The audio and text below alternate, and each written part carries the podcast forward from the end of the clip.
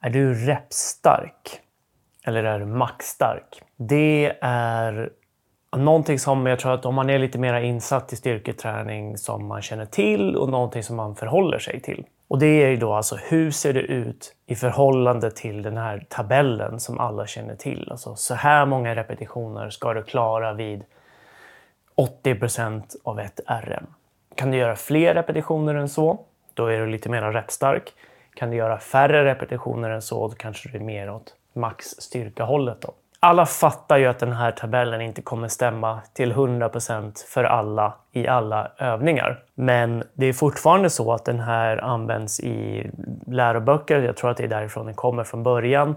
Och det här är någonting som, som sagt som man förhåller sig till, någonting som, som används. Liksom. Så oavsett om det gäller då bänkpress, eller knäböj eller marklyft eller något sånt där så ska den här tabellen då stämma, tänker man. Eh, men det gör den ju givetvis inte. Alltså, det, är ganska uppenbart att det är så när man börjar fundera lite. Så när jag skrev eh, Spring Smart och i den boken så är det ganska mycket om det här med vilken profil är du? Alltså hur är du fysiologiskt funtad? Vad är du liksom bäst på? Och kanske då vad har du för tävlingar som du, din fysiologi lämpar sig bäst för? Och vad, hur ska du träna? Vilken träning kommer du svara bäst på? Och då är det lite så, det finns liksom snabbhetstyperna som svarar mer på eh, lite mindre träning men med lite högre intensitet. Kanske kortare intervaller och sådana bitar. Och sen har du i andra änden av spektrat uthållighetstyperna som svarar bättre på mer träning, mer träningsvolym, lägre intensitet, lite mindre i den här riktigt höga intensitetszonerna. Då. Och det vore egentligen konstigt om inte detsamma gällde för styrketräning. För det här baseras ju då, det här som jag pratade om i Spring Smart, det baseras ju på ganska mycket ens muskelfibersammansättning. Så om man har lite mer långsamma muskelfibrer så är man mer åt det här uthållighetshållet och vice versa då snabba muskelfibrer mer åt det här snabbhetshållet. Och det är ju precis samma muskler som man använder i styrketräning så det borde egentligen finnas en variation här i hur maxstarka är folk eller hur repstarka är de? Dessutom är det så att, som jag tror att många känner till, att det har funnits tankar om att det, här finns, att det finns en skillnad här mellan könen. Alltså att kvinnor är mer repstarka än män medan män då mera maxstarka. Och det finns en del studier som, som liksom har visat på det. Eh, det har kommit en ny metaanalys. Jag pratade i förra avsnittet om vad en metaanalys är, så jag ska inte gå in så mycket på det. Utan är man intresserad så kan man gå tillbaka och, och lyssna på det med alla dess styrkor och svagheter. Men här är det ju ganska eh, ett ganska homogent eh, ändamål som man har testat här. Det är, man har låtit en väldig massa människor i många olika studier göra test till fail.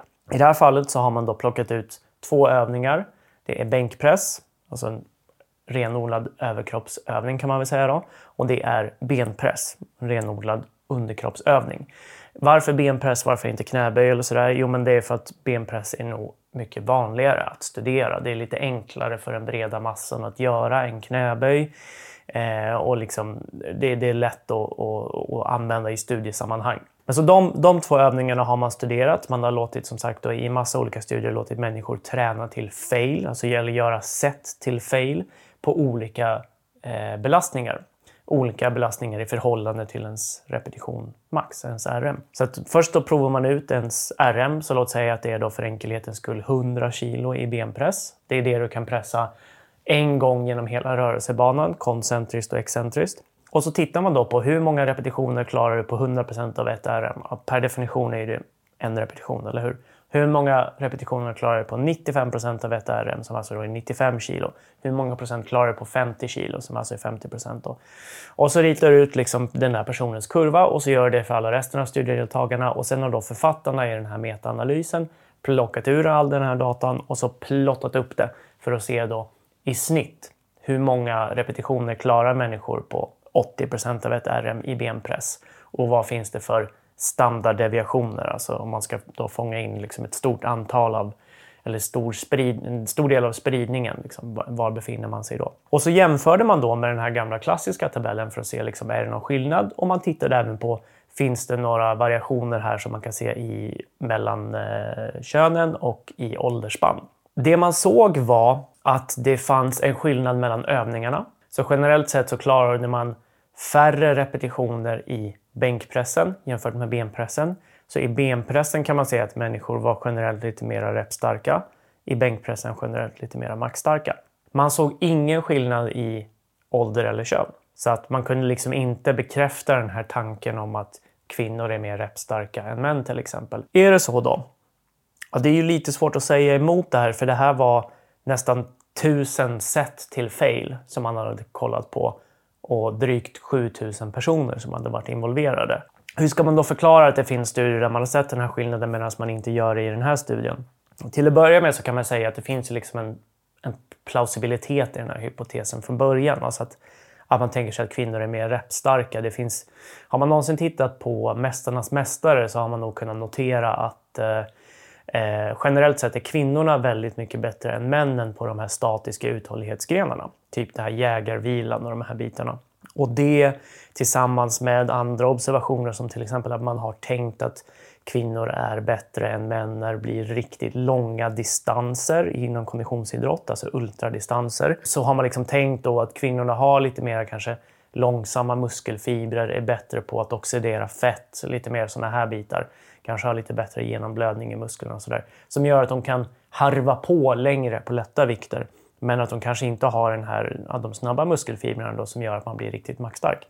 När det gäller den här ultrabiten då så det stämmer faktiskt inte riktigt. Jag, jag har skrivit en artikel på, på Tyngre om det om man är intresserad av att kolla upp det. Men eh, det stämmer inte riktigt där. Och sen den här eh, grejen, min Mästarnas mästare-observation, det är ju liksom väldigt mycket anekdotisk data, även om jag tror att det ligger någonting i det.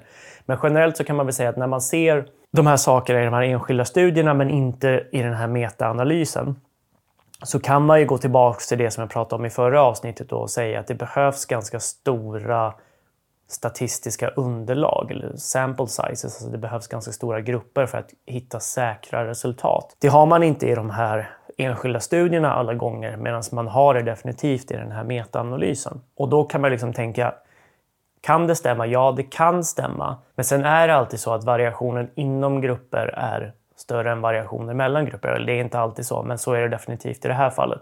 Så att du kan liksom hitta så här, om du hittar tio kvinnor och tio män så kan det vara så att de kvinnorna är mer repstarka än de männen. Men det kan också vara så att du har hittat väldigt maktstarka kvinnor och väldigt repstarka män. För att det finns en sån stor spridning. Så det blir liksom inte särskilt träffsäkert att säga att bara för att du är kvinna så kommer du vara mer repstark än generellt män. Då. Och det är, liksom, det är styrkan i det här underlaget, att det är så många observationer så man kan liksom säga det. Men det är lite roligt här då att man hittade ju då lite, lite skillnader här då i att eh, benpressen där var man lite mer uthållig, bänkpressen där var man lite mer maxstark. Eh, och sen så hittade man då, dels då gick man ju längre ner i eh, procenten av RM, så den här klassiska tabellen går till om det är 65 procent eller något sånt där, medan den här nya tabellen går Eh, väldigt mycket längre ner än så. Det är ju lite intressant eftersom man på senare år då har börjat lista ut att man kan faktiskt få väldigt bra resultat i sin styrketräning på de här lättare vikterna om man då kör till fail. Och det blir då användbart att ha liksom, eh, procentantal att förhålla sig till. Så jag tänker så här att bara lite som eh, avslutning på den här delen så lägger jag upp den här gamla tabellen på ena sidan och sen den nya tabellen på andra sidan. Eh, dels då för benpress och sen också för bänkpress så får ni se på skillnaden. Det är liksom ingenting som kommer ändra hur man tränar, men bara lite intressant att se att det finns ändå eh, väldigt stor variation här i hur många repetitioner som folk faktiskt klarar av. Och det är alltså de här standarddeviationerna då. Eh, vilket då antyder att, som jag sa i början där, att det finns de här fysiologiska typerna även inom styrketräning. Till sist då, min barnbok Tyra och tankarna. Den finns nu att köpa på Tyngre, så går man in på tyngre.se i butiken och så söker man på Tyra så kommer man hitta Tyra och tankarna. Det är en barnbok på 26 sidor som handlar om en, en bångstyrig unge som egentligen bara vill göra sin mamma glad. Eh, men lyckas inte förmedla det budskapet riktigt så att mamman misstolkar det. Men de är uppe på massa roliga äventyr. Här kan vi se en fin bild när, när mamman gör någonting som alla föräldrar gör, nämligen titta på mobilen när man gungar sina barn. Eh, och ha roligt i parken och den har med massa roliga djur och färgglada illustrationer. Och absolut någonting som jag tycker att ni ska köpa för då får jag pengar. Det var det hela. Vi ses och hörs när vi gör det.